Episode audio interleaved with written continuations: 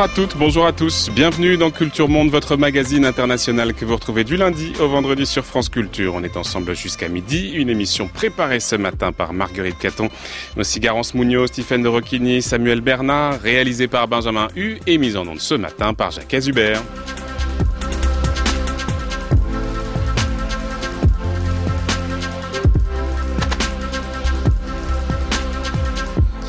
Dernier temps de notre semaine consacrée aux luttes sociales. Lundi, nous nous intéressions aux étudiants, l'avant-garde des contestations sociales. Mardi, nous interrogions la question de la convergence des luttes, comment les discriminations liées au genre, aux races, aux classes peuvent se retrouver.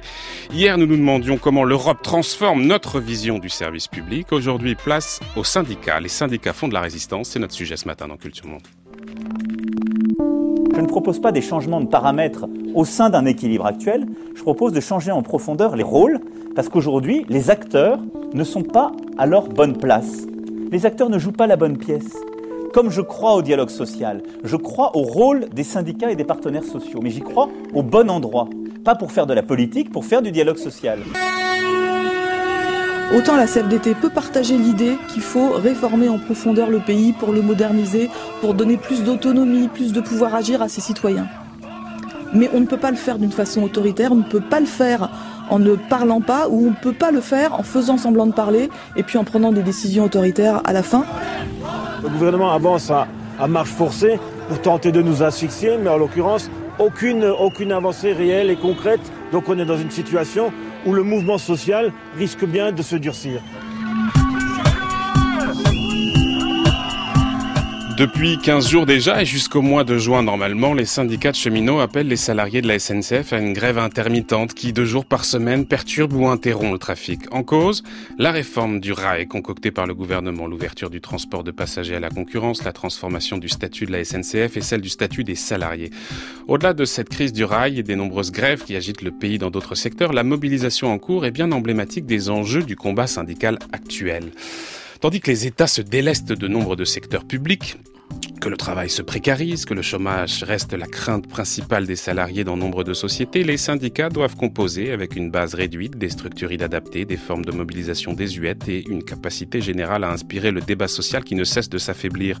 Une ligne de crête étroite se dessine entre confrontation et négociation et c'est cette voie ardue que tentent d'emprunter nombre de syndicats européens qui s'engagent en même temps dans une réforme de leur structure. Alors quelles sont les nouvelles formes de syndicalisme du syndicalisme européen? Quelles sont les nouvelles relations que les syndicats entretiennent avec les autorités politiques à l'heure des pouvoirs populistes et de l'écroulement de la social-démocratie, qui porte désormais les combats des travailleurs Voilà les grandes questions sur lesquelles nous allons nous pencher ce matin. Pour ce faire, nous avons invité Jean-Marie Pernaud. Bonjour. Bonjour. Merci beaucoup d'être avec nous ce matin. Vous êtes politologue, chercheur associé à l'IRES, l'Institut de recherche économique et sociale auteur de très nombreux articles et d'ouvrages, notamment celui-ci que j'ai sous les yeux auquel vous avez participé en anglais seulement, European Trade Unions in a Time of Crisis. Alors on va commencer peut-être avec l'actualité, l'actualité française. Mercredi dernier, le projet de réforme a été voté à l'Assemblée nationale à une très, très forte majorité, 450 voix contre 80. Elle part maintenant au Sénat, elle pourrait donc être définitivement adoptée d'ici début juillet, c'est en tout cas ce qu'espère le gouvernement.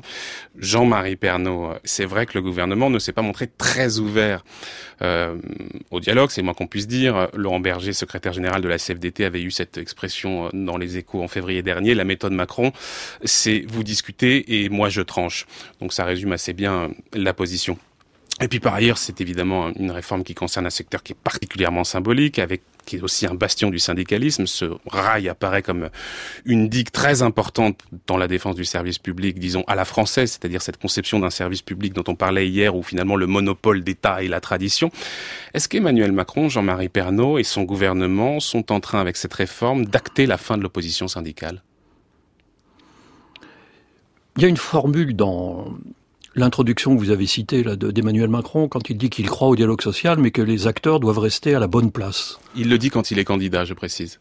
C'est un moment où il est encore il pourrait le dire aujourd'hui. De toute façon, c'est assez vague, comme souvent d'ailleurs ces propositions programmatiques. Mais c'est une question importante. Quelle est la bonne place et surtout qui décide?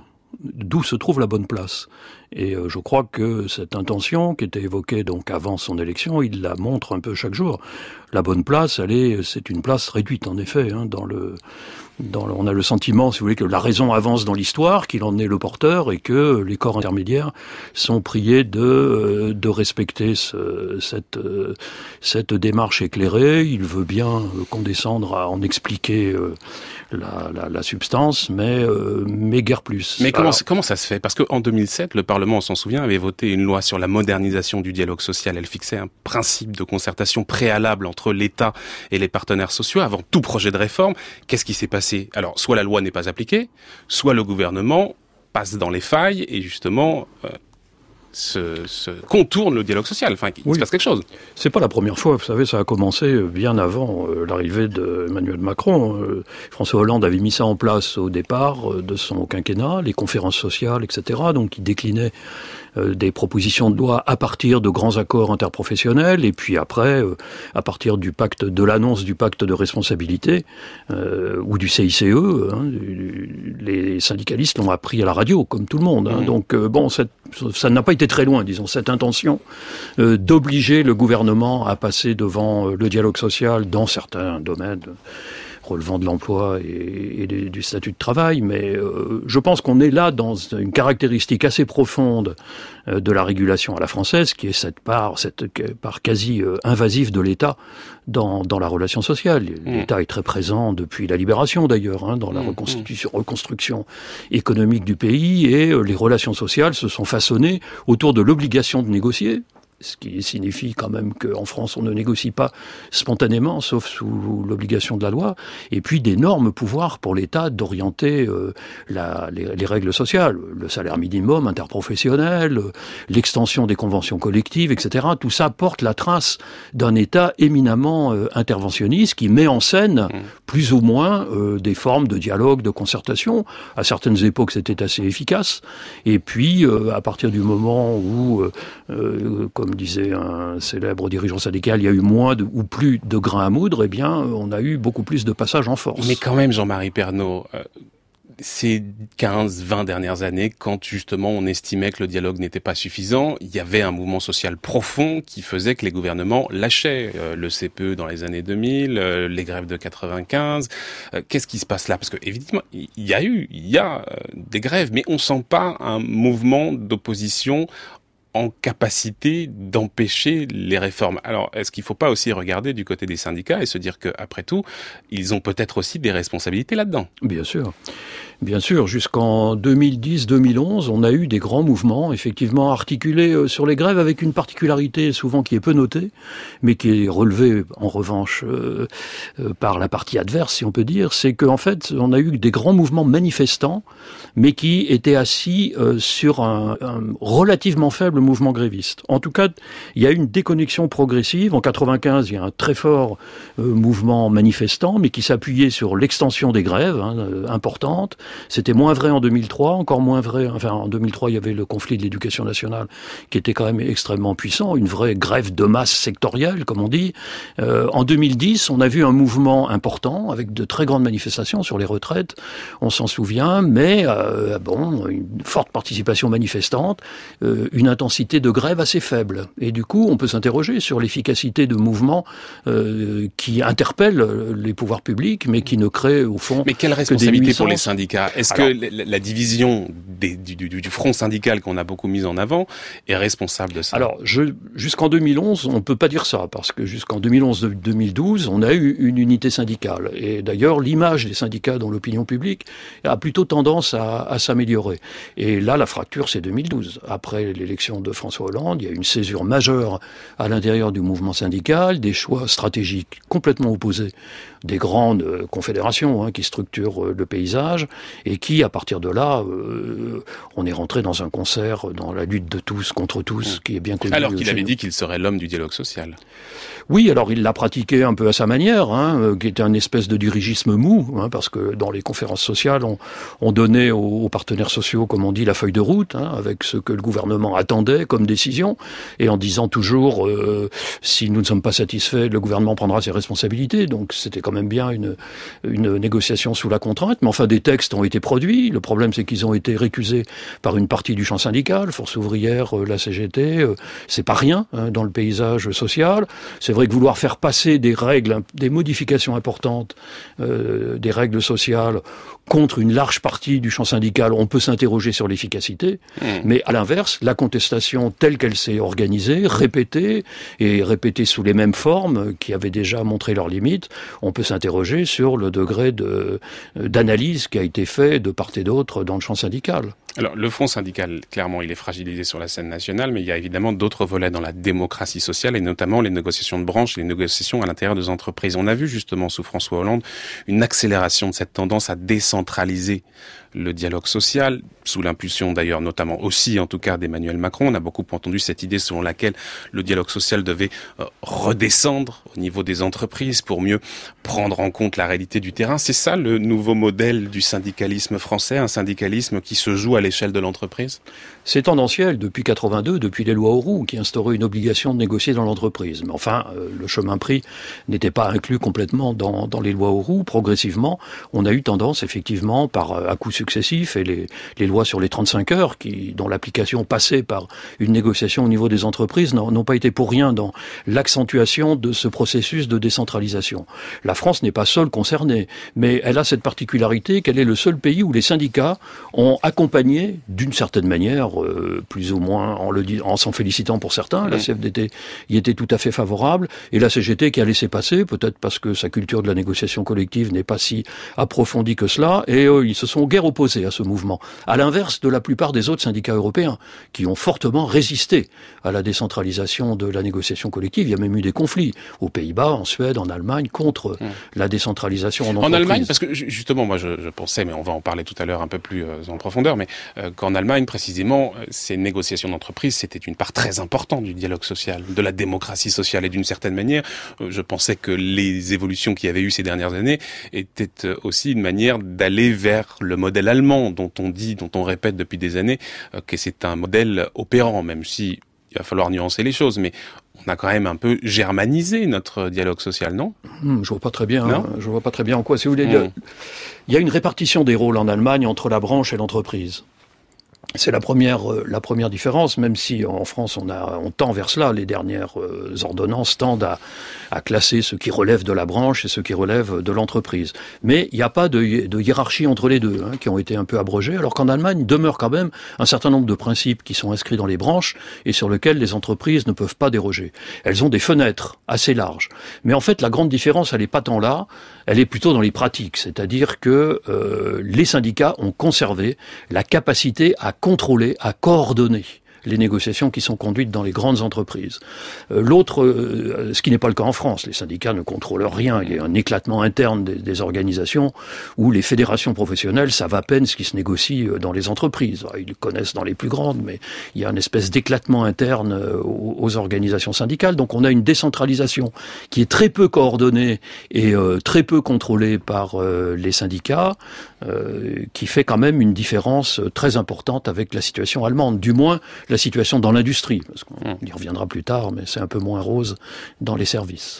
L'Allemagne, justement, ces dernières semaines, les employés de la fonction publique se sont mis en grève. Ils ont demandé des hausses de salaire, considérant que les excédents budgétaires offraient une opportunité à saisir. Et, eh bien, cette semaine, ils ont obtenu gain de cause. Nous sommes parvenus à un accord sur les salaires pour les 30 mois à venir, qui prévoit sur l'ensemble de la durée une augmentation de 7,5%. Cette hausse se déroulera en trois temps. Äh, wir haben diese auf drei Zeiträume aufgeteilt. Unter dem Strich ist äh, jetzt ein Ergebnis da.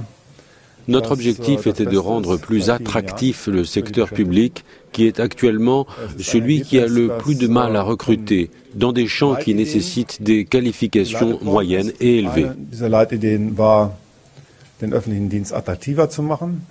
Voilà, on entendait Horst Hofer, le ministre allemand de l'Intérieur, et Frank Psirske, euh, secrétaire général du syndicat Verdi. Donc ils ont obtenu des augmentations de salaire, 3% euh, tout de suite, 3% en avril 2019 et encore 1% en mars 2020. Euh, à la sortie de la négociation, Jean-Marie Pernaud, les représentants du syndicat Verdi ont jugé, ont jugé qu'il s'agissait du meilleur accord négocié depuis des années. Par ailleurs, on a eu en février dernier une nouvelle qui nous a un peu surpris, le syndicat Ege Metal qui obtient un accord inédit sur le droit à la semaine à 28 heures, avec aussi une hausse salariale de près de 4%. Comment expliquer cette formidable réussite du dialogue social? Quelle est la recette de l'efficacité de ce syndicalisme allemand euh, qu'on prend souvent comme euh, modèle, Jean-Marie Pernaud alors, il y a au moins deux raisons. La première, c'est la réussite économique de l'Allemagne. Euh, mhm. Si vous avez des excédents, les conditions de la négociation sont évidemment pas les mêmes. Euh, donc la, deuxième, mais qui va un peu avec, c'est le, très faible chômage en Allemagne. Le chômage de masse exerce toujours une pression considérable sur les conditions de la négociation collective. D'ailleurs, euh, Bierske vient de le dire, hein, c'est que le, fait que on peine à recruter euh, un certain nombre de qualifications fait que la question salariale peut être traitée d'une manière différente de lorsque vous avez une pression à l'entrée. J'entends bien, le, contexte est favorable, Jean-Marie Pernaud, mais là quand même il y a quelque chose qui est très surprenant dans cette affaire, c'est que euh, la vitesse à laquelle les syndicats obtiennent gain de cause, il a fallu quelques jours de grève d'avertissement, oui. d'avertissement, euh, alors que nous on fait des grèves perlées euh, sur trois mois sans rien obtenir. Alors comment le comprendre? Pourquoi en quelques jours on a des négociations qui parviennent à aboutir? Alors le système est très policé, hein, le, système de négociation collective en Allemagne, et il est tendu vers l'impératif de la paix sociale. Hein, c'est inscrit dans la dans la loi fondamentale. Donc on a ça, c'est un héritage de la Seconde Guerre mondiale. Hein, c'est un héritage des conditions de la reconstruction de l'Allemagne fédérale. Hein, c'est inscrit en 49. Donc, euh, mm. l'impératif de, de, paix sociale, et tout est, est, tendu vers ça, y compris la question de la grève, parce que souvent on pense que bon, la grève est quand même au cœur du système de représentation allemand. Mais euh, tout est fait pour que les syndicats n'aient pas à y avoir recours systématiquement. Donc, on a des procédures très codifiées en amont, on se rencontre, etc. Et, et donc, les syndicats utilisent assez peu cette arme, si ce n'est à travers des grèves d'avertissement, qui d'ailleurs ne sont pas décomptées. Quand on parle de la conflictualité en Allemagne, on passe sous le tapis les grèves d'avertissement. Il y en a quand même euh, quelques-unes à certaines, à certaines périodes. Mais si vous voulez, ça laisse le temps de l'ajustement entre les partis. Et euh, les syndicats n'ont pas besoin de se ruer immédiatement sur des appels à la grève. Les partis donnent leur position au début euh, de la reconduction du contrat collectif. Et puis, bah, il y a un ajustement. Les syndicats euh, euh, sensibilisent leur base, voient ce qui est possible, font une grève d'avertissement dans un land en particulier. Et puis, du coup, on revient à la discussion. Parfois même, ils passent par le, ils, y sont obligés d'ailleurs, passer par le référendum, une consultation avant de lancer un mot d'ordre de grève. Donc, vous voyez, on a imaginé un très grand nombre d'étapes qui permettent de jauger les rapports de force avant que les syndicats aient besoin de le démontrer en vraie grandeur. Et là-dessus, les employeurs s'ajustent où l'État s'ajuste. Il y a un calcul coût-bénéfice de savoir à quel moment on peut contracter, à quel moment il est plus intéressant de lâcher quelque chose. Et puis je crois qu'il y a un esprit général en Allemagne qui est que... Pardon, la question du timing, je vous coupe et je vous laisse poursuivre, mais la question du timing m'est apparue en, préparant cette émission comme vraiment essentielle. C'est-à-dire qu'il faut comprendre aussi que ces, ces, ces, grèves qui ont été organisées là ces dernières semaines, elles n'arrivent pas à n'importe quel moment. Elles arrivent à un moment où on est déjà en train de négocier une nouvelle convention collective. Absolument. C'est pas n'importe quel moment. Non, non, c'est très codifié aussi dans ce domaine-là. C'est-à-dire qu'on ne peut déclencher des processus protestataires euh, comme ça que lors du renouvellement euh, de la convention qui a lieu en général tous les deux ans. Sinon, la grève est interdite. En dehors de ça, la grève est interdite. Alors, ça n'empêche pas qu'il y ait des grèves, mais on les, on les requalifie pour. Euh, il y a eu des grèves d'usines, puis il y a des grèves dans les services aussi. Hein. Il y a hmm. des grèves chez Amazon, euh, il y a des grèves à la Poste, etc. Donc, il y a des grèves en dehors de ces périodes-là. Mais là, on les, on les requalifie autrement. Mais les grands mouvements comme ça, effectivement, s'inscrivent dans des timings qui sont euh, réglementaires hein, et auxquels, auxquels on n'échappe pas. Mais au-delà de ça, je pense qu'il y a une règle aussi, qui est une règle d'échange qu'on a du mal à observer en France, qui est que euh, lorsqu'il y a un contrat qui euh, reconnaît par exemple la modération salariale. Les syndicats, et notamment IG Metall, a signé pendant de longues années des accords de modération salariale pendant une bonne dizaine d'années.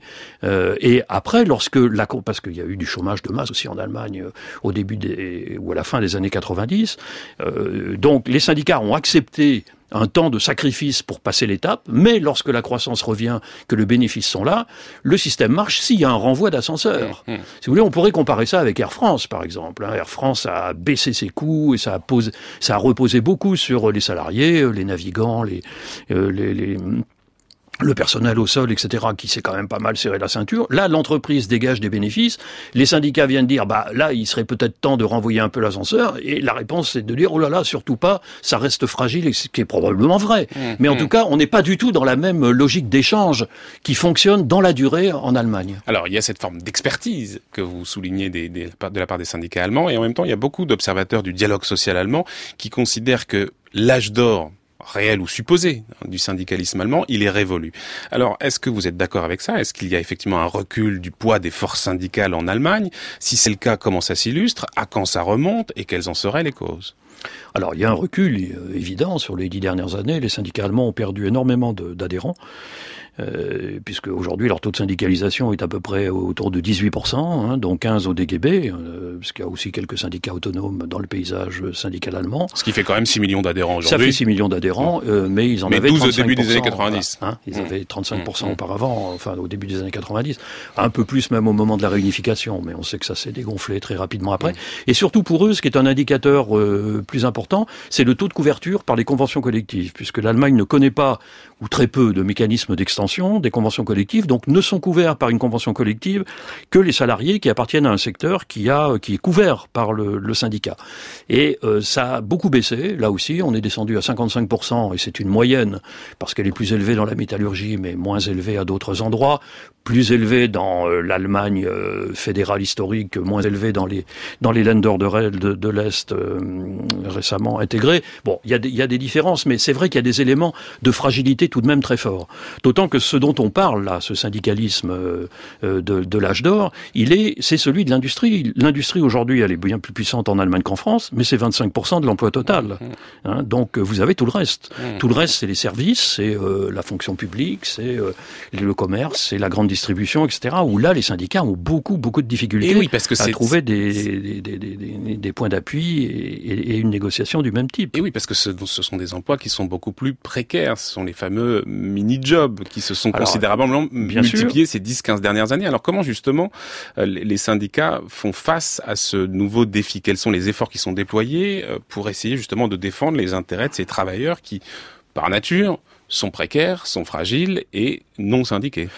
Alors, les syndicats ont dû aussi, en Allemagne, passer par des moyens qui n'étaient pas, pour eux, extrêmement traditionnels. Par exemple, euh, faire une grande campagne, comme ils l'ont fait à partir du milieu des années 2000, 2005, 2006, la grande campagne pour le, pour le salaire minimum, qui n'est pas du tout dans la tradition euh, des syndicats allemands, puisqu'ils considèrent, ils considéraient euh, que le, un salaire minimum légal est une entrave au pouvoir de négociation des syndicats.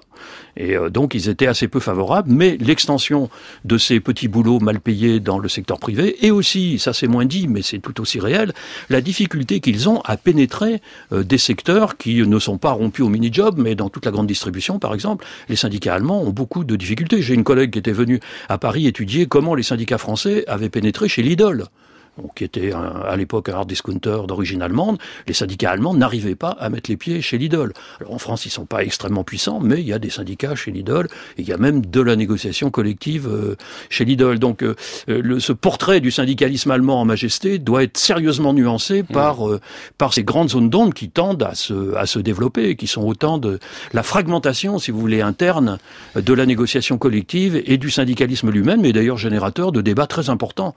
En Allemagne, on pourrait aussi mentionner quand même un autre facteur qui a considérablement affaibli les syndicats, c'est la période Schröder. Hmm. c'est que les syndicats allemands sont historiquement assez proches du SPD, du Parti social-démocrate, et que l'expérience euh, du nouveau centre, de, euh, de, de, de l'épisode Schröder, les lois Hartz, etc., a fait beaucoup de mal aux syndicats qui ont euh, d'ailleurs perdu beaucoup d'adhérents dans la foulée. Vous parlez de la question de la modalité de la contestation. Il y a aussi un autre outil qui a été utilisé, et je crois que ça c'est aussi une nouveauté du côté des syndicats allemands, c'est ce qu'on appelle le naming and shaming, c'est-à-dire le fait de dénoncer, de montrer du doigt. Par exemple, le syndicat IG Metall a publié y a un livre noir de l'intérim dans lequel il dénonçait euh, les, conditions d'emploi des intérimaires dans un certain nombre d'entreprises. Par exemple, il était venu manifester devant le siège de BMW avec des grandes banderoles, BMW temple de l'esclavage. Et c'est des opérations de sensibilisation qui ont du poids, qui ont du poids sur la société civile et qui leur permettent aussi de favoriser euh, oui, de favoriser des, accords qu'ils vont parvenir à arracher grâce à cela. C'est une pression qui, qui est importante. Absolument. Ils cherchent à mettre en jeu et justement parce qu'ils ont un peu perdu les soutiens politiques qu'ils avaient historiquement historiquement, une dimension beaucoup plus sociétale que celle qu'ils avaient avant. Et donc générer des alliances hein, dans la société civile, pour prendre un terme assez courant, et, et ces campagnes qui sont pas du tout dans la tradition allemande, qui sont plutôt dans les traditions anglo-saxonnes, les fameuses campagnes name and shame, et de, de dénonciation mettant l'accent sur l'image de marque de ces entreprises et surtout aussi pour aborder de front la question de la précarité. Hein, dans l'industrie, Metal a fait la campagne que vous évoquez, mais en plus ils ont intégré les, CDD, les contrats temporaires, dans, les grandes négociations collectives. Donc il y a un certain nombre d'accords qui négocient, qui maintenant sont répercutables sur, euh, les travailleurs précaires. Donc ça, ce sont des nouvelles modalités. Les syndicats ne restent pas en Allemagne inactifs face euh, aux nouveaux défis auxquels ils sont ils sont confrontés. Il y a une certaine mobilité euh, qui est assez enviable vue de France. Hmm. Peut-être encore une, question à aborder avec vous, Jean-Marie Pernaud, euh, qui me paraît importante, qui est celle du financement. Euh, quand on s'interroge sur le, le, le, le, recul du taux de syndiqués, de syndicalisation, est-ce qu'il ne faut pas aussi introduire cette question du financement? Il y a un certain nombre de pays en Europe qui ont mis en place des systèmes qui sont peut-être intéressants euh, et qui permettent, qui permettent un, un, un, financement de nature finalement à, à, organiser une véritable lutte sociale. Par exemple, je pense par exemple à la Suède, euh, qui a un système qui lui permet euh, de, de, de, de, confier, en tout cas les syndicats peuvent prendre le relais de salaires qui ne sont plus touchés par les ouvriers et de cette manière-là, évidemment, être en capacité de faire des grèves qui durent et donc de peser et donc in fine d'arracher des accords. Est-ce que il n'y a pas aussi là quelque chose qu'il faudrait repenser et alors là peut-être qu'il faut refaire un jeu de miroir avec notre situation française parce que la question du financement est très importante et puis vous allez nous expliquer comment ça se passe en Allemagne parce que là aussi il y a un modèle différent. Jean-Marie Pernaud. Oui, en Allemagne, ils ont un système de caisse de grève hein, qui permet, euh, lorsque une grève dure se profile, de euh, d'assurer une part une partie hein, de la euh, du salaire euh, quotidien. C'est en gros 60% d'ailleurs dans tous les pays qui pratiquent les caisses de grève officielles. C'est le cas de la Belgique aussi. Ils ont un système de ce genre. Mais ce qui concourt à la stabilité en longue durée des syndicats c'est plutôt dans en Suède comme vous l'évoquez ou en Belgique ce qu'on appelle le système de Gand c'est-à-dire le, le, le, inventé dans la ville de Gand au début du XXe siècle dans lequel les syndicats se voient confier la question de la gestion de l'indemnisation du chômage voire du placement d'ailleurs. Et donc évidemment, les salariés qui sont menacés dans leur emploi sont plutôt incités à se syndiquer ou à rester syndiqués, là où ailleurs, et en France en particulier, la menace de, de, de l'emploi sur l'emploi joue plutôt à contrario de l'engagement syndical. Donc ça donne une certaine stabilisation, hein, puisque la cotisation au chômage est intégrée dans la cotisation syndicale, ce qui évidemment aide à une syndicalisation de masse et donc fournit aux syndicats euh, des revenus suffisants pour faire tourner des structures euh, en grand nombre. On sait qu'en France, on n'a aucun système de ce type-là. Euh, en revanche, revanche, on sait aussi qu'il y a énormément d'aides publiques qui arrivent aux syndicats par des biais divers. Euh, le poids du paritarisme en France est très fort. Les syndicats sont conviés dans un grand nombre de structures euh, à donner leur avis. Pour cela, ils touchent des, euh, des indemnités euh, compensatrices de, du temps passé, de la perte de salaire occasionnée. Euh, il y a aussi des grands circuits comme celui de la formation professionnelle ou, même l'UNEDIC qui ont euh, allouent aux syndicats, aux organisations syndicales de, certains montants.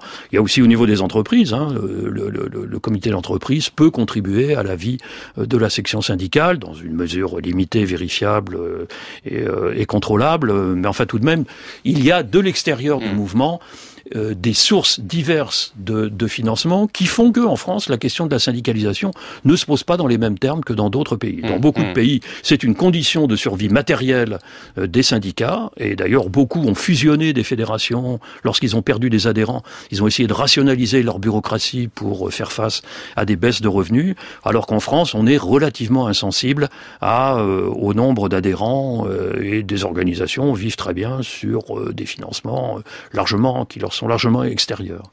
Les 1120 travailleurs de Clairoy, venus à train spécial, tous rassemblés dans une même colère, dans la même rage de défendre jusqu'au bout nos droits à la vie et ceux de nos familles. Oui, nous avons répondu présent. Et puis vous, tous les travailleurs de la région d'Hanovre, vous qui subissez la même arrogance patronale, le même chantage à l'emploi, les mêmes menaces de licenciement de la part d'actionnaires qui ne pensent qu'à protéger leur fortune, vous avez répondu présent Voilà, extrait d'un documentaire des pieds sur terre qui avait été diffusé sur France Culture en 2009. On entendra donc les, les travailleurs de Hanovre qui sont venus euh, épauler les Contis dans leur lutte. On voit émerger de plus en plus, Jean-Marie Pernaud, des, des, mouvements euh, transversaux avec des, des solidarités qui se créent, euh, et notamment au sein de l'Union européenne. Est-ce qu'on peut espérer voir émerger une forme de syndicalisme européen en capacité d'agir à l'échelle de l'Union? Ah, c'est évidemment un horizon euh, aussi souhaitable que, que rêvé. Euh, ce qui s'est passé depuis plusieurs années ne, plaide pas, même s'il y a les expériences du type de ce que vous avez euh, indiqué là et de ce qu'on a entendu. Il y a évidemment les solidarités en cas de lutte, et ça c'est une permanence un peu du, du mouvement syndical. Euh, en revanche, la densification des organisations syndicales européennes, puisqu'elles existent, euh, n'est pas un processus linéaire et continu. Hein. Au contraire, depuis la crise de 2008-2009, on a le sentiment que les syndicats se sont un peu repliés sur euh, les tensions nationales. La tension nationale, voire nationaliste. Enfin, la, la, bon, et, bon, certains pays sont aux prises avec des tensions populistes, nationalistes, etc. Et du coup, les syndicats sont un peu, un peu frais limités ou ont des difficultés à organiser une véritable solidarité euh, internationale. Mais il faudrait aller au-delà de la solidarité, construire euh, une action syndicale par-delà les frontières. La question aujourd'hui des salaires, par exemple, n'est pas qu'une question nationale. Elle est réglée dans un contexte euh, européen par les procédures économiques mises en place en 2012, hein, le six-pack, etc., toutes les procédures de contrôle des, évolutions salariales. et puis aussi, il y a des textes, normalement, le, des droits sociaux européens qui pourraient inspirer un syndicalisme plus intégré. Mais pour l'instant, euh, mm. on ne le constate pas véritablement en dehors des quelques expériences qu'on peut citer ici ou là dans telle ou telle entreprise. On est avec vous, Jean-Marie Pernaud, chercheur associé à l'IRES, l'Institut de recherche économique et sociale, dans cette série consacrée aux luttes sociales et aujourd'hui aux syndicats. On va sortir de l'Union européenne et on va prendre la direction de la Russie. France Culture, Culture Monde, Florian Delorme. Pour retrouver tout de suite avec nous Karine Clément depuis la Russie. Bonjour Karine Clément. Bonjour. Merci beaucoup d'être avec nous. Vous êtes sociologue, enseignante à l'université de Saint-Pétersbourg. Vous vous intéressez aux mouvements sociaux émergents en Russie depuis plusieurs années, depuis les années 90. Alors en Russie, euh, le droit de grève, il est assez précaire. Il avait été difficilement acquis dans les années 90, mais assez rapidement piétiné dès la décennie suivante. Le paysage syndicaliste russe, il est assez euh, simple, j'allais dire. On a d'un côté les deux principaux acteurs que sont la Fédération de syndicats indépendants de Russie et puis son concurrent, si je puis dire, Sotsprof, l'union des syndicats euh, de Russie. Et puis à côté de cela, on a quelques syndicats libres qui ont parfaitement le droit d'exister tant qu'ils n'ont quasiment aucun pouvoir et qu'ils agissent dans un cadre qui est totalement imposé, contraint par l'État. Donc si je résume les choses, Karine Clément, est-ce qu'on peut dire que finalement le syndicalisme en Russie est soit totalement affilié au pouvoir politique, euh, soit absolument pas en position de peser? C'est une bonne manière de résumer les choses, Karine Clément? Oui, enfin c'est un peu exagéré de, de parler euh, comme ça. C'est jamais noir ou blanc totalement en Russie. Euh, notamment, il faut par exemple euh, distinguer ce qui se passe au niveau fédéral, au niveau du sommet des confédérations syndicales, qui effectivement sont assez sous contrainte, euh, également pour pour préserver leur existence. Hein, sont assez sous contrainte politique et sont, ont donc des ressources de mobilisation assez faibles. D'un côté, et ce qui se passe au niveau local, au niveau des entreprises, au niveau euh, des villes, où il y a euh, de plus en plus quand même euh, d'actions de protestation qui se passent euh, malheureusement souvent, euh, le plus souvent en dehors des structures syndicales. De oui, il, manière... il, peut y avoir des protestations, Karine Clément, mais est-ce que euh, les syndicats ont le droit, par exemple, de déclencher une grève? Est-ce que concrètement, euh, racontez-nous comment ça se passe quand on veut déclencher une grève? Parce que je crois que c'est très loin d'être facile, Karine Clément faut quasiment avoir l'accord du patron. Il y a une blague, je crois, en Russie qui dit pas de grève sans l'accord du patron. Oui, euh, c'est sûr qu'il faut donner un préavis bien avant. Il faut avoir un, vote avec euh, la présence de la majorité des salariés, ce qui est euh, très difficile à obtenir, surtout quand il s'agit de grandes entreprises. Euh, il faut avoir euh, le vote de la majorité des salariés présents. Euh, donc c'est quasiment impossible. Donc euh, la plupart des disons des grèves sont euh, déclarées euh, illégales ap après qu'elles aient éclaté. Mais ça n'empêche que même la menace de faire grève peut avoir des incidences sur les patrons. Hmm. Par ailleurs, le, Code du travail ne protège quasiment pas, c'est moins qu'on puisse dire, les syndicalistes. Et quand vous déclenchez une grève, euh, vous vous exposez à, des réactions. Euh, et par exemple, vous pouvez être carrément licencié. C'est arrivé. On l'a vu.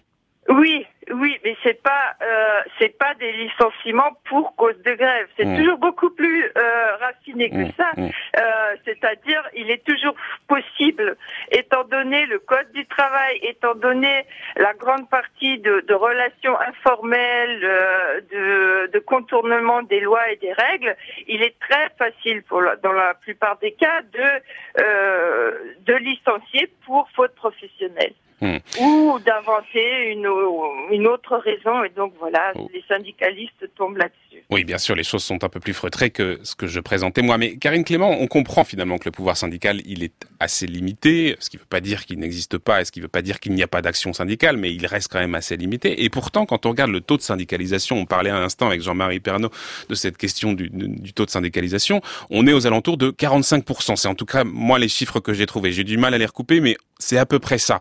Ce qui est évidemment beaucoup moins que du temps de l'URSS, mais beaucoup plus que le niveau moyen européen. Alors comment comprendre qu'il y ait encore autant de syndiqués si les syndicats n'ont quasiment pas de pouvoir, Karine Clément?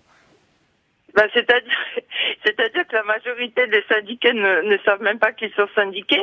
Euh, ils euh, paient des cotisations qui sont directement euh, retenues à leur salaire par par l'entreprise. Voilà, personne ne leur demande leur avis. Euh, le choix d'adhérer ou non à un syndicat est fait quand on arrive, euh, quand quand l'entreprise est nouvelle, qu'elle est créée de rien. Sinon, ça se passe euh, d'une manière quasi automatique. mais ce que je voudrais rajouter, c'est que le, grand problème au niveau des structures syndicales, c'est le discrédit du syndicat. Pour deux grandes raisons. L'une part, c'est le discrédit lié à l'époque soviétique, Hein, où les syndicats étaient euh, la courroie de transmission euh, du patron et du parti. Mais d'autre part aussi, c'est lié à toutes les transformations néolibérales des années 90 mmh. euh, qui ont fait que les gens, eh ben, il, fallait qu'ils se débrouillent. Et c'est le diktat de chacun pour soi qui a complètement discrédité les structures syndicales qui sont considérées comme inutiles. Il faut se débrouiller par soi-même. Hmm. et, se faire concurrence les uns aux autres. Donc on a aussi, euh, en dehors des effets politiques euh, sur, lequel, euh, sur lesquels vous insistez, il y a aussi tous les dégâts du néolibéralisme qui se lisent en Russie. Hmm. Karine Clément, encore une question si vous le permettez et ensuite je vous libère. Euh, les conditions de la lutte sociale, de l'engagement syndical, euh, sont-elles les mêmes quand il s'agit d'entreprises non russes? Est-ce que les multinationales s'alignent sur les règles russes ou est-ce qu'il y a un régime social spécifique pour les travailleurs? Ben Bien entendu que euh, Staline. Enfin, je veux dire, euh, euh, c'est l'intérêt premier pour les multinationales de venir s'installer en Russie. C'est le fait qu'on peut contourner la loi, que les grèves sont difficiles à faire, que les syndicats sont faibles. tout ça, c'est l'aspect attractif pour les multinationales. Donc il y a le, le même euh, le même rapport aux lois, le même rapport aux syndicats, quel que soit euh, le statut euh, de l'entreprise. Ce qui change, c'est que euh, peut-être il y a moins de copinage entre les directions d'entreprises internationales et les pouvoirs locaux. Donc, une plus grande facilité à faire grève, à, faire, à hmm. protester. Oui, je crois que c'est quelque chose qu'on a vu notamment avec euh, l'entreprise Ford, hein, qui, euh, dès qu'elle a vu poindre un peu la contestation sociale, a assez vivement, disons, réagi. Hein, je crois, Karine Clément, c'était il y a quelques années. Bah, pas vivement. Ils ont quand même fait grève euh, pendant un mois, ce qui n'est pas rien euh, si, si, on compte que ils ont obtenu quelque chose n'étaient pas payés. Mhm. Les travailleurs ont obtenu quelque chose, Karine Clément? Euh, ils ont obtenu, euh, pas complètement, pas tout ce qu'ils avaient euh, revendiqué, mais une augmentation des salaires, une, amélioration des conditions de travail, oui, effectivement. Donc ça veut dire que leur lutte a quand même servi. Merci infiniment, Karine Clément, d'avoir été ce matin avec nous en direct. Je rappelle que vous êtes sociologue et enseignante à l'Université de Saint-Pétersbourg. Merci beaucoup d'avoir été avec nous ce matin. Jean-Marie Pernaud, peut-être une réaction sur ce cas russe? Alors évidemment, la Russie n'est pas l'Union européenne. Comparaison n'est pas toujours raison, mais ça peut être intéressant de regarder quand même ce qui s'est passé. Oui, je crois que, comme l'a dit Karine Clément, il y, a, un héritage quand même de la période soviétique qui reste assez fort. Et le discrédit, c'est au fond le discrédit de toute forme euh, collective, hein, puisqu'on est sorti du collectivisme pour euh, épouser euh, le libéralisme et le chacun pour soi. Bah, effectivement, les gens ont une expérience du collectivisme qui était assez, désastreuse. Et je crois qu'aujourd'hui, il va falloir quelques temps avant de reconstituer des conditions dans lesquelles les syndicats seront comme euh, des, euh, des moyens de, euh, de promouvoir des acquis collectifs. Pour l'instant, tout le monde en mmh. est à la débrouille individuelle et je crois que c'est un contexte extrêmement difficile pour des formes syndicales qui éventuellement pourraient même être autonomes, partir de, de l'organisation des travailleurs eux-mêmes et non plus de superstructures liées imbriquées dans le pouvoir poutinien. Alors depuis plusieurs années maintenant, euh, disons depuis les années 80-90, on assiste à une explosion des chaînes de production. Les entreprises du Nord euh, ont considérablement délocalisé tout ou partie de leur production. On a aujourd'hui des entreprises dont une partie se trouve au Nord, une partie euh, au Sud. bref, c'est tout le, compromis Fordisme, comme on appelle ça, qui a volé en éclats. dans l'ancien cadre, les travailleurs avaient acquis un certain nombre de, de, droits qui désormais sont remis en cause par cette mondialisation qui met en concurrence les salariés du monde entier. On va retrouver un nouvel invité depuis Montréal, c'est Sid Ahmed Bonjour. Bonjour. Merci infiniment d'être avec nous ce matin. Vous êtes sociologue du travail et du syndicalisme, professeur à l'Université du Québec à Montréal. Vous êtes intéressé au mouvement syndical international. Vous essayez de comprendre comment les mutations du travail transforment l'action syndicale et comment les travailleurs du Nord, du Sud s'organisent pour essayer de peser un peu dans la défense de leurs euh, intérêts. Vous avez eu l'occasion d'assister à de nombreuses réunions syndicales internationales en rencontrant des acteurs du Nord et du Sud. Vous aviez notamment publié un article intitulé Les rapports Nord-Sud dans le mouvement syndical international, le poids de l'histoire et la rigidité des structures. Vous évoquez donc les tensions euh, qui peuvent exister au sein de la Confédération syndicale internationale entre les syndicats du Nord et du Sud. C'est une confédération qui est très importante, c'est un moment très important dans la recomposition du syndicalisme international. C'était devenu la, la première organisation internationale syndicale en termes d'organisation affiliée et d'adhérents. Est-ce que vous pouvez peut-être commencer par nous dire justement euh, cette confédération syndicale internationale, quelle était son, ambition au départ, cette nouvelle euh, entité syndicale mondiale? Que cherchait-elle? Commençons par ça. Oui, l'ambition première vient d'abord d'une initiative en fait de, de l'ex-CISL euh, lors de son congrès au Japon en 2004 euh, qui disait, euh, qui proposait tout simplement de prendre acte de la fin de la, guerre froide et, donc de la chute du mur de Berlin. C'est ce qui allait se, se, concrétiser euh, fin octobre 2006, euh, début novembre 2006, avec la, fusion en quelque sorte de, la CISL, de l'ex-CISL et de l'ex-CMT. Fusion, en fait, c'est, on pourrait aller faire plus simple en disons que c'est la CISL qui phagocyte euh, la, la, CMT compte tenu de, de, de l'énorme différence euh, en termes d'importance de ces organisations syndicales sur le plan international. Et, euh, et, c'est donc dans ce contexte-là qu'en 2006, quasiment une, une vingtaine d'années après la chute du mur de Berlin, que le mouvement syndical, enfin, que le mouvement syndical, que les organisations syndicales internationales prennent acte de, de, de, de la guerre froide. Alors, euh, alors, donc de, alors une, une, fois qu'on a posé euh, ce, ce, ce, cette précision historique, euh, rentrons un peu dans le, les, les, tensions qui peuvent exister aujourd'hui, parce que vous expliquez très bien qu'il y a beaucoup de divergences dans la manière de penser la lutte entre les, les syndicats du Nord et les syndicats du Sud, avec notamment des, des, visions différentes en termes de stratégie.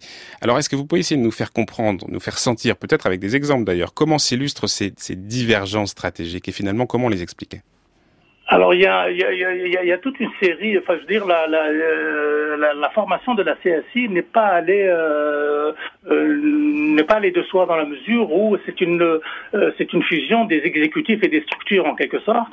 Et euh, cette fusion n'a pas effacé d'un coup, n'a pas fait tabula rasa des anciennes des anciens rapports nord-sud qui, qui clivaient le, mouvement syndical international. Alors, euh, en, sachant que notamment l'ex-CISL et l'ex-CMT avaient euh, elles également regroupé elles, également des, des, des, grandes centrales syndicales européennes et nord-américaines qui avaient des, des, liens particulièrement privilégiés avec certaines organisations syndicales des pays du Sud.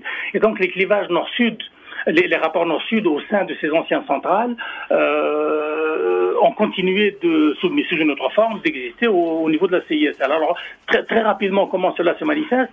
Euh, cela se manifeste d'abord par le fait que cette fusion s'est traduite au, au, niveau continental, en particulier en Amérique latine et en Afrique, par la formation, pendant le cas de l'Afrique, par la formation de ce qu'on appelle la CSI Afrique, qui a repris, qui a re, re, re, comment dire, qui a reconfédéré les, les, les, les, grandes centrales syndicales qui étaient affiliées à l'ex-CMT et à l'ex-CISF. Alors tout cela n'est pas allé de soi parce que euh, plusieurs enjeux, euh, plusieurs clivages euh, ont émergé parce que, euh, ce faisant, je dirais, en même temps que la prise d'acte, euh, en, en, même temps, en même temps que le, que le mouvement syndical international prenait acte de la fin de la, de la guerre froide, il y a eu 30 ans de mondialisation, je dirais, et de reconfiguration de la division internationale du travail. Alors, mais, mais si, si, je reviens, pardon de vous couper, Sidamet Souci, mais si je reviens aux, aux divergences stratégiques, j'ai cru comprendre en vous lisant qu'en gros, on avait d'un côté des syndicats du Sud qui privilégiaient des actions locales, alors que du côté du Nord, on avait une approche beaucoup plus globale, régionale, voire continentale. Que tout cela était aussi le fruit d'une certaine histoire, mais que, en gros, voilà là un peu la, la grande différence stratégique entre les, les deux. Est-ce que c'est le cas? L'organisation syndicale euh, africaine euh, se décline sous différentes formes. Il y a d'abord un premier clivage en Afrique. Euh, c'est d'abord celui qui distingue les grandes centrales traditionnelles, très proches des régimes euh, en place, et qui organisent, et dont le membership est, composé en très grande partie de fonctionnaires qui sont installés précisément dans les secteurs euh, parapublics. Et puis en même temps, il y a euh, l'émergence et une formidable explosion de syndicats autonomes qui se sont euh, ancrés dans l'économie informelle, une économie informelle modernisée. Ce n'est plus l'ancienne économie informelle des marchés publics, mais une économie informelle qui regroupe des secteurs de, de, l'informatique, des télécommunications, etc. Et donc ces syndicats autonomes euh, ont, ont, développé des stratégies qui sont totalement différentes de celles des grandes centrales traditionnelles à travers un rapport aux politiques qui, qui se détourne du rapport à l'État et qui se dirige vers les acteurs de la société civile, les organisations de femmes, les organisations de jeunes, etc., qui donc, se faisant à travers ce choix stratégique, mettent en place des résistances locales qui s'intègrent dans cette économie euh, informelle qui s'est très largement développée, qui couvre entre 75 et 85 de l'emploi selon les pays. Et donc, euh, vous avez là un, un mmh. clivage d'abord en termes de stratégie de l'action collective, dans la mesure où les stratégies d'action collective des centrales traditionnels privilégient des relations et des négociations avec l'État, alors que ces syndicats autonomes, qui sont de plus en plus nombreux et qui continuent de créer des réseaux de solidarité locale, se tournent vers des stratégies de résistance locale. Et donc il y a ce premier enjeu qui, euh, qui, qui, qui, pose problème. Euh, la, la, représentation internationale au niveau de la CSI des pays africains par des centrales traditionnelles. La, la CSI est en quelque sorte en porte-à-faux, si vous voulez, par rapport à cette mouvance euh, du syndicalisme autonome qui se développe de plus en plus en Afrique, mais pas seulement, on, on les voit aussi moi, j'ai fait une analyse comparative entre plusieurs pays africains et, et, et latino-américains, et c'est le même type de stratégie que l'on voit se développer aussi dans ces mmh. pays-là. Sida Souci, on, on, a parfaitement compris effectivement cette différence de stratégie, et c'est absolument passionnant. Maintenant, essayons de regarder un tout petit peu le rapport de force avec les, les multinationales, parce que vous dites que pour certains observateurs de l'action syndicale internationale, parmi euh, dont, dont, vous faites partie, euh, il, il faut s'appuyer sur la société civile pour faire contrepoids face aux entreprises transnationales, alors que d'autres considèrent que cette société civile elle présente certaines ambivalences, voire certaines faiblesses. Alors pourquoi la société civile serait-elle un, contrepoids fragile face aux multinationales dans le cadre des luttes syndicales internationales qui nous intéressent, Ida Souci Alors, de ce point de vue-là, tout dépend du regard que l'on jette sur cette notion de société civile et sur sa réalité locale. Alors, il y a, d'ailleurs un débat euh, assez passionnant entre, les universitaires à ce niveau-là, en particulier les universitaires des pays du Sud, entre les universités des pays du Sud et, ceux du Nord, euh, concernant l'émergence justement de cette d'une nouvelle épistémologie euh, de la société civile. Alors pour, revenir à, nos, euh, à, cette question, ces, organisations syndicales autonomes en Afrique n'ont pas d'autre choix dans leur stratégie de résistance locale que de privilégier la société civile parce que c'est la seule voie pour eux de développer un rapport aux politiques qui, qui, qui, peut les amener potentiellement vers plus vers un espace plus démocratique. Alors c'est pas pas c'est pas pour euh, euh, c'est pas pour des raisons euh, vertueuses qu'ils cherchent à développer la démocratie, c'est parce que euh, seul le développement d'un espace démocratique peut leur permettre un d'exister et de se faire reconnaître, d'autre part d'avoir une influence suffisamment importante pour euh, mener les, euh, pour réaliser les objectifs que ces syndicats se, se fixent et qui, qui, la plupart du temps, ces, ces, objectifs ont repris en quelque sorte à leur compte les, les objectifs historiques des, des, grandes organisations syndicales du début du XXe siècle, qui sont des objectifs de transformation sociale. Donc, cette question de, résistance locale destinée à la société civile n'est pas simplement euh, n'est pas un, un, registre pur et simple de, l'État. C'est d'abord une, une, question de survie pour ces organisations syndicales. Et alors du coup, du coup, la question qui va juste après, et puis ça sera vraiment ma dernière question en guise de conclusion parce qu'on arrive au terme de l'émission, mais euh, on comprend pourquoi en Afrique on s'appuie sur la société civile. Alors pourquoi ça serait un problème au nord de s'appuyer sur cette société civile Vous dites même que c'est pas forcément des alliés naturels du mouvement syndical ces sociétés civiles. Le problème, c'est que le, le, et c'est précisément là aussi un des principaux clivages au niveau euh, au niveau de l'action syndicale internationale entre c'est précisément le, le, rôle de cette société civile. Euh, le, le, rôle de cette société civile, c'est qu'il est perçu par les, les syndicats autonomes en Afrique, euh, dépend d'abord, enfin, comment dire, est, est, en lien très étroit avec la réalité première de, de ces syndicats euh, qui, qui, qui structurait cette réalité par les espaces du travail et la configuration des chaînes de valeur des grandes entreprises dans lesquelles ces syndicats s'activent. Je, je, je m'explique. Euh, dans, dans, dans, les, dans, les économies informelles en Afrique, euh, les, les, les, espaces qui abritent l'emploi sont des espaces qui font partie de chaînes de valeur qui, dans la plus grande partie, est sous le contrôle d'entreprises du Nord. Euh, et, et, que donc, et, et, la plupart du temps d'ailleurs, cette, la, cette partie de la, de, de, de la, chaîne de valeur de ces entreprises du Nord est la partie industrielle. Alors, c'est mmh. qui abrite des emplois manufacturiers et qui abrite des emplois de type euh, centre d'appel, etc. Alors, cette partie de la chaîne de valeur n'est pas autonome. Elle fait partie d'une nouvelle figure de la division internationale du travail qui est récente et qui est complètement différente de ce qui existait il y a une, une, une trentaine d'années. La ligne est en train de se dégrader. On vous entend presque plus, Sidamet Souci, mais je pense qu'on a compris l'essentiel. Merci infiniment, en tout cas, d'avoir été avec nous ce matin, Sidamet Souci. Je rappelle que vous êtes sociologue du travail et du syndicalisme et professeur à l'Université du Québec à Montréal. Tout dernier mot, Jean-Marie Pernon. On arrive oui, parce que cette question de, de du lien aux sociétés civiles se pose aussi dans les pays développés. Hein. Je pense qu'en Europe, un certain nombre de syndicalistes sont en difficulté aussi parce qu'ils sont un peu enfermés dans leurs institutions de la négociation collective. Et que s'ils veulent aujourd'hui aborder des thèmes sociétaux, je pense aux questions de l'environnement, les syndicats mmh. de l'automobile allemand sont un petit peu coincés, ou la question des inégalités de genre, par exemple, eh bien, il y a un besoin fort et dans le renouvellement syndical, ce qu'on appelle la revitalisation syndicale en Europe, cette question des rapports avec euh, d'autres structures que, que celle du syndicalisme se pose un peu partout.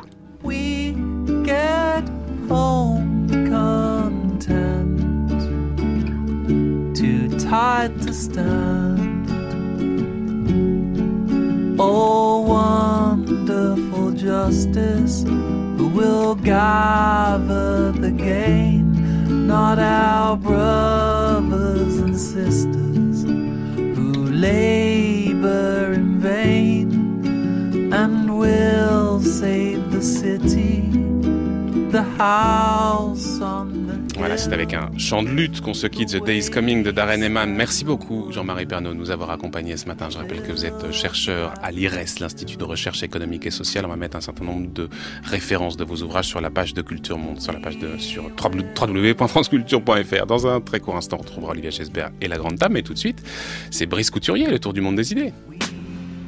Le tour du monde des idées, Brice Couturier.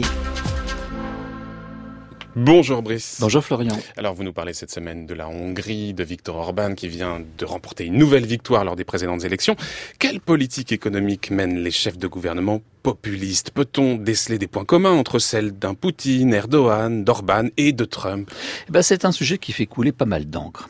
Les leaders populistes sont élus par des couches sociales qui s'estiment victimes de la mondialisation, de la libéralisation des échanges commerciaux et de la délocalisation d'un certain nombre de productions vers des pays où les avantages pour les entreprises sont plus grands. Ils exigent donc, ces électeurs, des dirigeants qu'ils ont élus, des politiques commerciales plus exigeantes, un contrôle plus strict des investissements étrangers, une politique des revenus plus favorable aux petites gens, une moindre capacité de travailleurs étrangers à venir les concurrencer sur place.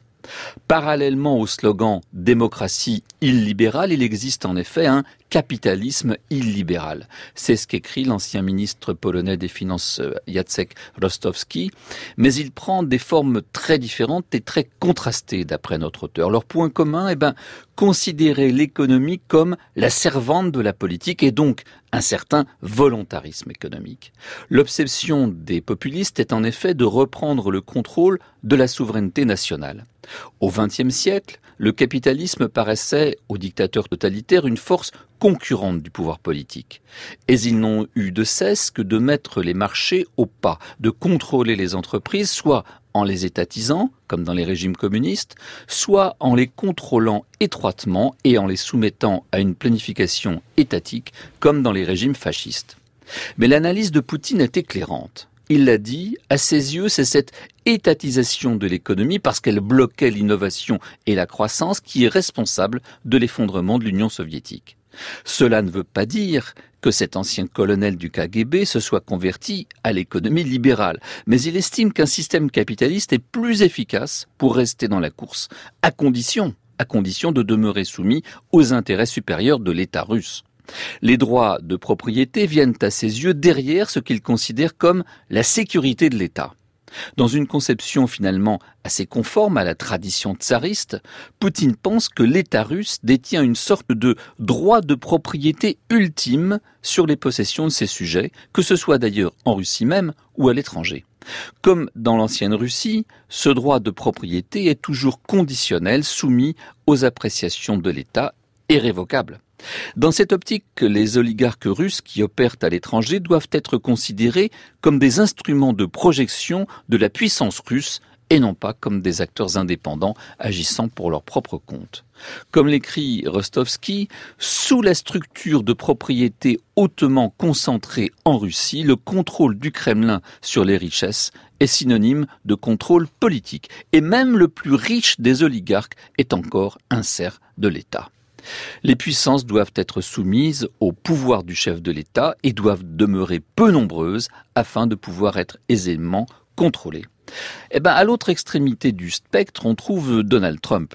Le système juridique américain ne lui permettrait certes pas de favoriser tel ou tel milliardaire, sinon les intérêts de ses propres sociétés, ce qu'il fait. Mais on le voit œuvrer à sortir son pays du réseau de contrats commerciaux négociés par son prédécesseur parce qu'il est protectionniste. Il est également partisan de taux d'intérêt bas et d'un dollar faible afin d'en faire bénéficier les exportateurs américains. Et alors, comment se traduit ce capitalisme libéral dans la Hongrie de Viktor Orban en particulier? Bah, Par un mélange de darwinisme social et de nationalisme, écrit Rostovski. Orban mène une politique fiscale favorable aux riches. Il a introduit la flat tax en Hongrie. Comme Poutine, il entretient une coterie d'oligarques amis qui dépendent de lui et l'aident en contrepartie à consolider son pouvoir en contrôlant les médias. Mais la formule que vous trouvez par exemple au PiS en Pologne, du PiS en Pologne, est au contraire celle d'un capitalisme illibéral à dominante sociale cette fois. Ce parti de droite, catholique, traditionnaliste, a abaissé l'âge de la retraite, il a augmenté les petites pensions, il favorise les familles nombreuses par des allocations familiales assez généreuses. On le voit, le capitalisme illibéral peut prendre bien des aspects, bien des formes, mais un principe domine. La politique doit s'imposer, elle doit s'imposer aux règles, aux juges, aux droits de propriété. Les contraintes institutionnelles doivent s'effacer lorsque les dirigeants politiques jugent qu'il en va de l'intérêt national ce qui a pour résultat de rendre méfiants les investisseurs, car ceux-ci, on le sait, n'aiment pas être soumis à l'arbitraire des politiques et ils veulent voir leurs droits de propriété respectés. Ils ont donc tendance à fuir les pays qui appliquent ce genre de politique. Toutefois, il y a des situations où des recettes dictées par le populisme économique sont nécessaires, selon l'économiste Danny Roderick. C'est le cas lorsque les agences internationales de régulation prennent trop de poids et limitent excessivement la marge de manœuvre des dirigeants élus. Aujourd'hui, écrit Roderick, cette technocratie libérale est sans doute à son apogée dans l'Union européenne, où les normes et réglementations économiques sont élaborées très à l'écart d'une délibération démocratique au niveau national. Or, dans la quasi-totalité des États membres, cette distorsion politique provoque la montée des partis populistes et eurosceptiques. Fin de citation. Autrement dit, un peu de populisme économique pourrait permettre de contenir la poussée du populisme politique. Merci beaucoup Brice Couturier pour cette chronique qu'on peut retrouver sur le site de France Culture, www.franceculture.fr. On vous retrouve demain. Brice, quant à moi, je vais juste prendre quelques jours de repos avant de vous retrouver pour recharger un tout petit peu les batteries. Et c'est donc Tiffaine de Rocchini qui sera à l'antenne à partir de demain. Dans un très court instant, on retrouve Olivia Gesbert et la grande table.